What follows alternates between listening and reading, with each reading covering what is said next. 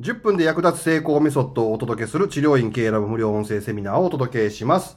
今回は松村理事長、島田理事、高橋の3人でお届けします。よろしくお願いします。よろしくお願いします。ゴールデンウィーク明けに配信しようともう心から最初最初から決めておりまして。うん。で、ゴールデンウィーク前の最後の配信っていうのが、はい。家族とちゃんとコミュニケーション取れよとあ、はいはいはいはい。いうような問題。連休前に言われて終わるっていうやつね。はい。問診とか、はい。まあ、スタッフとの対応とか、うん。でもやっぱりその根本になるコミュニケーションって家族とのコミュニケーションだったりするんで、そういった意味で、問診講座でも結構言ってるじゃないですか。はいはい。そういうとこちゃんとやるよみたいな。特に問診がうまくない人って、問診がうまくないって言ったかな、例えばリピート率が低い人は問診があまりうまくできてない、問診がうまくできてない人はスタッフとのコミュニケーションもよく取れてないし、間違いない。で家族とのコミュニケーションも悪いといできなですね。つながってますよってはい話をはいはい。したんですよね。はいそのあたりちょっともう一回、柴田さん、復習でちょっと話してあげてもらえません？要するに意外とその接骨院の先生っていうのは立地が大事なんじゃないかとか、広告に長けてなきゃいけないんじゃないかとかオンラインができなきゃいけない。そして治療技術がスペシャルじゃないといけないとかいろいろあると思うんですけどそもそも人として、えー心を許せる相手にならなきゃいけないわけですね患者さんにとっては。人に言えない悩み事を相談するわけですからそういう関係を築かなきゃいけない、うん。でその関係を築くのはやっぱり夫婦関係がコントロールできないようではそもそも患者さんの心を開けないし、うん。夫婦関係のコントロールできないということはやっぱり従業員さんも多分ギクシャクしてると思うんです、うんでそういうトータル面で見て対人スキルを上げなきゃいけないそうすると最終的には問診が上がっていくもうこれ全部同じ一連の流れなんで、まあ、コミュニケーション能力がいかに重要かというお話をまあ前回はさせていただきました、はいでも、ラボの中でも、奥さんがセミナー来る反対するとか結構いるんですよね。あまあまあ、結構たくさんいますね。うんで、コロナの時もコロナので、コロナなのにコロナなのにってめっちゃ言われてましたもんね。結構な数のうん。先生方の配偶者、方々がの。奥さんは食事会とかスーパーの行列するのはいいんだけど、旦那さんが電車に乗るのはダメっていそうねそうそうそう。極論、県外出るなと。ああ。まあすごいですよね。僕ら大阪か東京でセミナーするわけじゃないですか。あの大阪緊急事態宣言で出てるのに。うんうん。で緊急事態宣言終わったらまた開けたばっかりで人が多くなるから危ない。要するに何やってもあかんねやみたいな。で結局そうそう何やっても反対されるっていうそうそうそうそうケースですよね。はい。それはまあうまいこと言ってない、もう典型ですよみたいな。典型的なもう敬意を込めて女の人はヤクザやなって言って どんな経緯？やいやどんな角度からもイチャモンつけれるって女性ってすごいなって僕いつもその、ね、相談受けるんで大変ですねってうん気持ちはよくわかりますよ。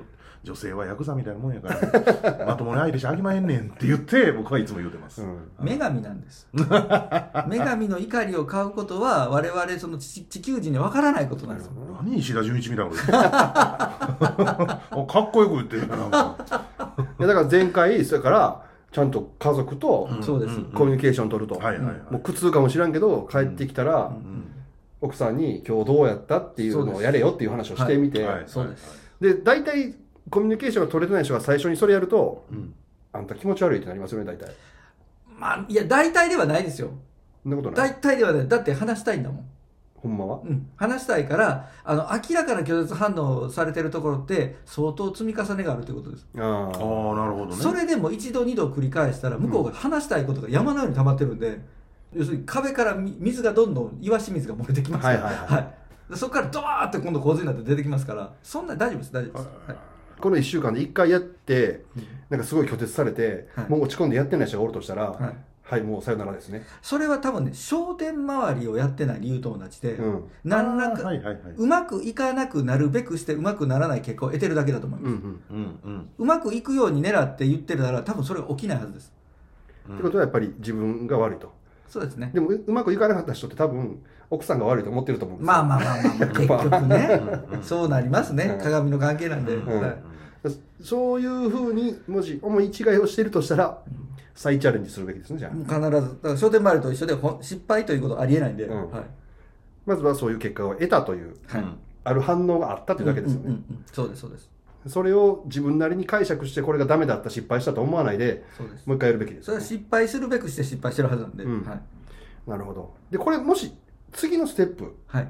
いけた人。もうちょっとなんか最近いい感じになってきたっていう人がもし、まあ、1週間では難しいかもしれないけど十分ですよ。いけてる？まず初日が相当辛いです。うん。だから初日1時間2日目45分3日目30分ちょっとぐらい、うん。で20分以内に収まるまでが1週間でまだたたどり着いてない可能性があります、うんうん。だからまあ全然もう初めて奥さんの話を聞くという修行を始めた人にとっては ICU 状態です。もっと持たないと思うんです多分うん奥さんの話を聞くという修行や 言うてもてるわ修行って。小説のタイトルみたいな。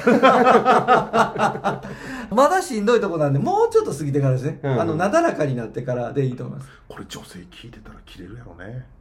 切れるやろうけど、納得してくれると思いあます、そう、うん。僕ら男性からしたらほんま修行やもんね、で、バロメーターとしては、その1回話す量が少なくなってきたら、だんだん、ある程度長さが定型化してくるはずなんで。なるほどね、はい。うんそしたらね今度は奥様からのリアクションがもう全く変わってます。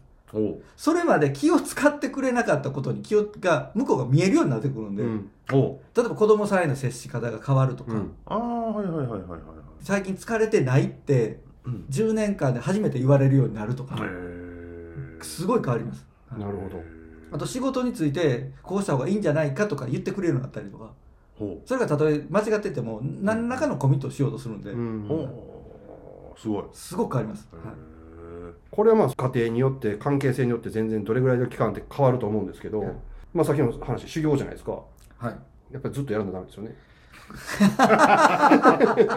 まあできるならやめたい。なんかゴールが欲しい、ね、ゴールが欲しいじゃないですか。あのー松村鍼灸整骨院がやってる治療モデルと一緒で最初状況が悪い間は詰めてしなきゃいけないですけどあとメンテナンスになったら間空きがってくるようになるんであ1 ヶ月ではないですよ、うん。ないですが少なくとも開けることはできる毎日せんでも済むようにはなってくると。そうですそうですそうですそうです。なるほどなるほど、はい。まあ、まあ土日のうちどっちかがセミナー行くとしたら、まあ、例えばどっちかは家族孝行してみたいなペースでやっておけば、はい。たまに1週間抜けたとしてもいいけるようにはなると。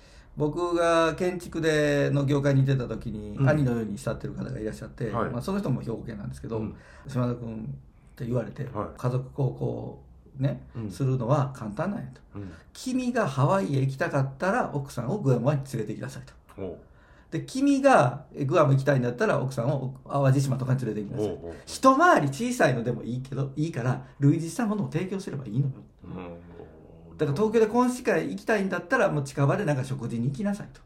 おお要するにマイクロビヘアを与えるわけですよなるほどね。同じベクトルでこのことやってんねんでっていうのをやっとけば、うん。ある程度納得は生まれるっていうのを言われたことあって僕も実践するようにしてます。へえすごい。そしたら何？ラボで懇親会やるたんびにどっかがご飯食べに行く？僕出張行く前と出張行った後は奥さんにおお礼を言う会とねぎらう会をしてるんです。僕じゃないですよ。奥さんに出張行く前に頑張ってねっていう乾杯をするんですよ。子供と一緒に。えで帰ってきたら。何を頑張るんですかそれは？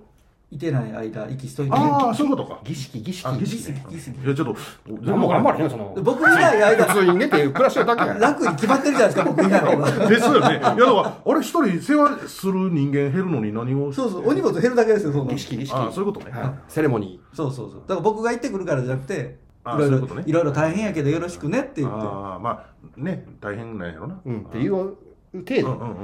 修行です、ごめんほんまのこと言うてもらって。はい。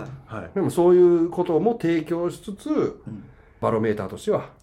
週に1回ぐらいそういうことをうん。できれば。できればやっていくはと、結局それが回り回ってうん。スタッフにとのコミュニケーションなり問診のコミュニケーションなりってなってくるわけですもんね、そもそも奥様の話を聞いて関係性をこう好転させるって相当難しいと思うんで、うん。それができてたら従業員さんもスカッと変わります。はい。ああそうやね。はいでも結局自分のすごいか抱えてる人的な悩みをうん。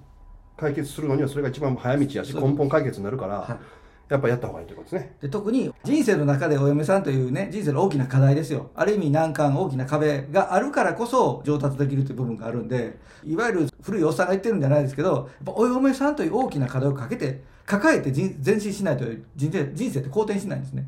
そう考えるとお嫁さんいない人はお嫁さん必要なんです。うんああだから独身の人は結婚した方がいい。絶対に必要なんですこれはもう、うんハンサムであってもうん。筋肉の写真でうん。SNS に上げれるぐらい自信があったとしても、はいはい。お嫁さんという物体が必要なんですよ、うんうんうんうんうん。だからぜひあの配備してない方は、ハイビー。よくさんハイビー。はい、配備していただければ。はい。はい。しっかりちょっと胸に刻んでいただいて、はい。取り組んでいただければと思います、はい。じゃあ今日はこれで終わりたいと思います、はい。ありがとうございました、ありがとうございましたた